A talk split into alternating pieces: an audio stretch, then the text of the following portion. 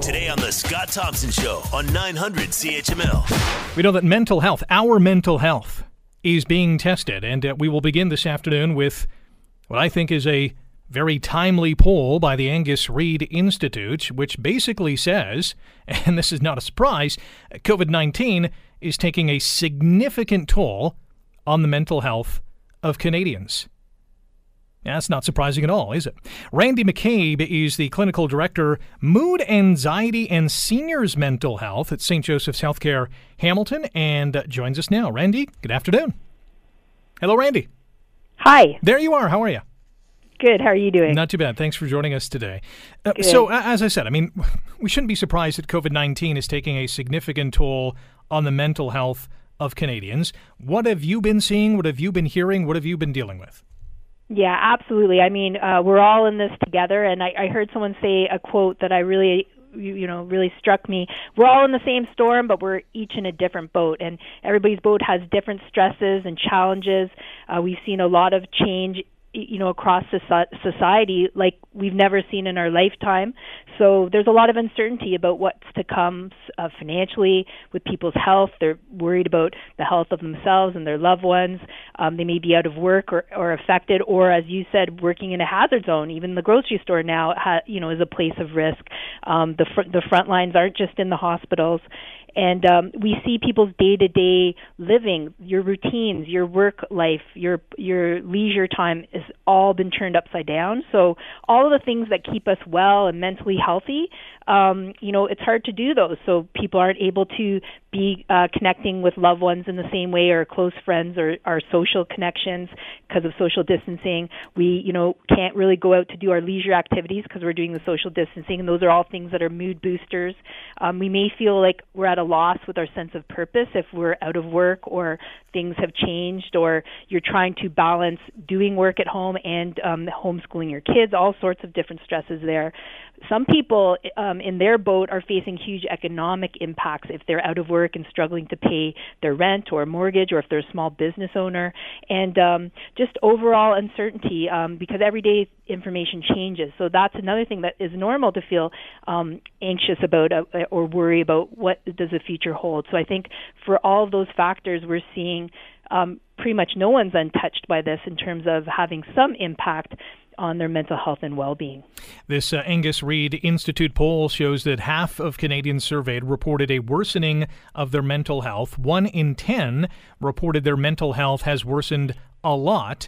And uh, obviously the pandemic's impact on jobs, finances, uh, illness, uncertainty, self-isolation, all the things that you just identified are all factors in what we are feeling. What are some of the best and what are some of the worst things that people can do during this pandemic? Yeah, that, that's a great question. So, you know, one of the really cool things that I've been seeing and that has made international news is the caremongering, the helping of others, the really stepping up to try and make a difference. And we see that kind of everybody, you know, across any different um, area, uh, neighbors helping neighbors, people stepping up on Facebook book groups, people delivering pizzas to the hospital, um, being able to step out of your zone and think about what could I do to help someone? Is there someone on my street or a neighbor who needs some help? That's something that's really has a lot of payback for our own mental uh, well-being and health is helping others. Um, having a routine. So if you're, you are at home all the time, um, making sure you, you put in place a routine where you take a walk, you take breaks, you have exercise, you look after your self-care in terms of your sleep and your nutrition um, and your physical fitness, uh, finding other ways to have a sense of meaning and purpose, um, you know, what, wh- whatever way that is for you. So some people may be, you know, using it as a way to connect back to what's important to them and their values and how they want to be spending this time. Um, also to just take it one day at a time. Every day does change and we will get through this. There is an other side. It may be a new normal for quite a while, as the Prime Minister said, um, but we will get through it. And as we get through it, we'll be stronger as a community, um, as a as a country, because going through stress like this builds resilience. And so coming through this, we are going to have things clarified in different ways in terms of what's important, um, what's our purpose, Um, you know, and we may all be touched by loss by this. If we have loved ones who are affected um, or uh, or losing loved ones due to the illness, or having loved ones working in um, risky uh, work settings. So um, that's another thing to remember, is that we will get through this. And to get through it, engaging your support. So I see lots of people using Zoom or different platforms to connect socially, because we are social creatures. And so trying to engage um, some social connection, and, and to share if you are struggling um, and finding it hard, to, you know, use your supports, lean on them. And um, and if you're finding that's not enough, like every day you're feeling really sad or really worried, um, then to really maybe seek professional help. And so we do have at Saint Joe's, um, we have our Connect um, mental health uh, program that connects people to the resources they need to help them with their mental health. Uh, we're a leader in this area. We're here to help the community. There's also the Canadian Mental Health Association that's there to help our community. So there are professionals out there uh, willing to and, and available to provide support if people need more Um, than they currently have, if, they're, if they are finding they're struggling with coping. You're listening to the Scott Thompson Show podcast on nine hundred C H M L.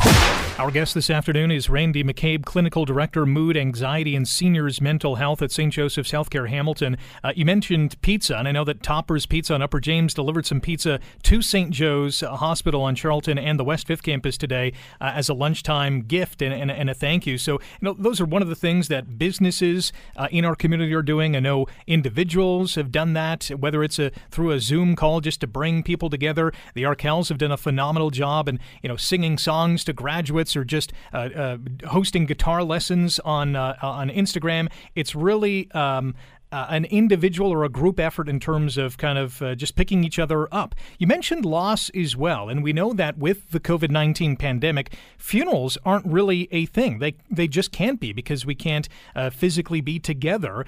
How do people deal with that loss, knowing that they can't honor their family member or, or a friend the way that they have come to know?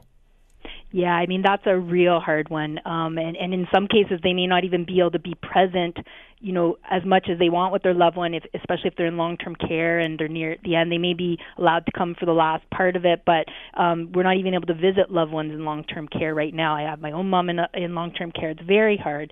And I see people doing different things. So some people I've seen had a Zoom kind of celebration of life, or other people are postponing to, um, you know, a later date to, to plan to have a real celebration of life for the person. Um, there are people having maybe more closer, uh, sh- uh, smaller ceremonies where there's social distancing, just a few family members at a time. Um, so people are finding different ways to do it. Uh, but, you know, you're right. It's it's very different than what we're used to doing when we all come together as a group um, to really mourn a person's passing and really remember them. And, you know, so I think those are uh, people going through those losses also may need extra support uh, just to manage grief and, and the emotions that may come at this time with not being able to be present the way you wanted to at the person's um, end of life, as well as after the rituals we have as a society in saying goodbye, as we have to do these in a different way in this new kind of normal we're in. Randy, you mentioned your mom is in a long-term care facility. How is she handling things, and, and how are you and your family handling that? Yeah, well, it's very hard because I haven't been able to see her for, you know, probably going on two months since this all began. She's in a great place. They're doing an amazing job. I know they're trying to do everything they can to keep everybody safe, and part of that is us not visiting.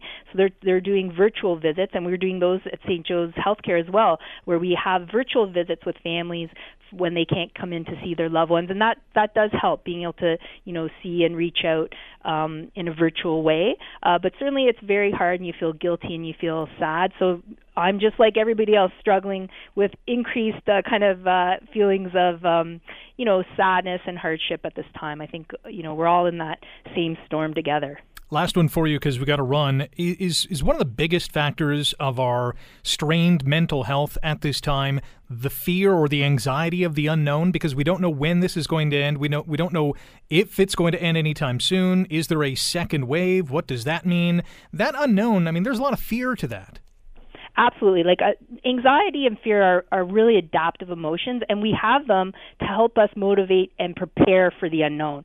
So that's good when it's, you know, every day you have an unknown and then it comes and you're prepared. But with this one, it's kind of a prolonged unknown, and every day reveals kind of a new unknown and a new uncertainty. And so we do see a prolonging of the anxiety and fear, and for some people, a real exacerbation, especially if they already had struggles with anxiety to begin with. This really may put them, you know, over a limit. And so, um, and that's where that coming to taking things day by day and just reassuring yourself, you know, we're going to get through this. We're going to get through it stronger.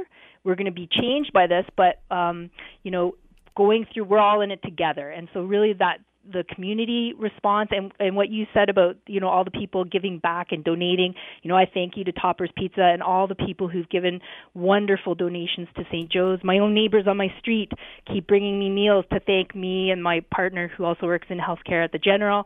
Um, you know, that makes them feel good because they're they're helping out. And I think that makes a big difference when people, um, you know, are able to give to others during this time. It gives the person they're receiving a lift, and it also makes them feel good that they're, they're they feel like they're doing something. I think that's important to dealing with anxiety, is feeling like, okay, well, we're all in this together. What can I do that will make this a better situation, that maybe help other people in the community who might be struggling?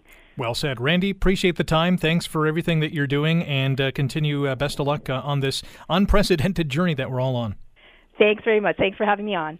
The Scott Thompson Show, weekdays from noon to three on nine hundred C H M L.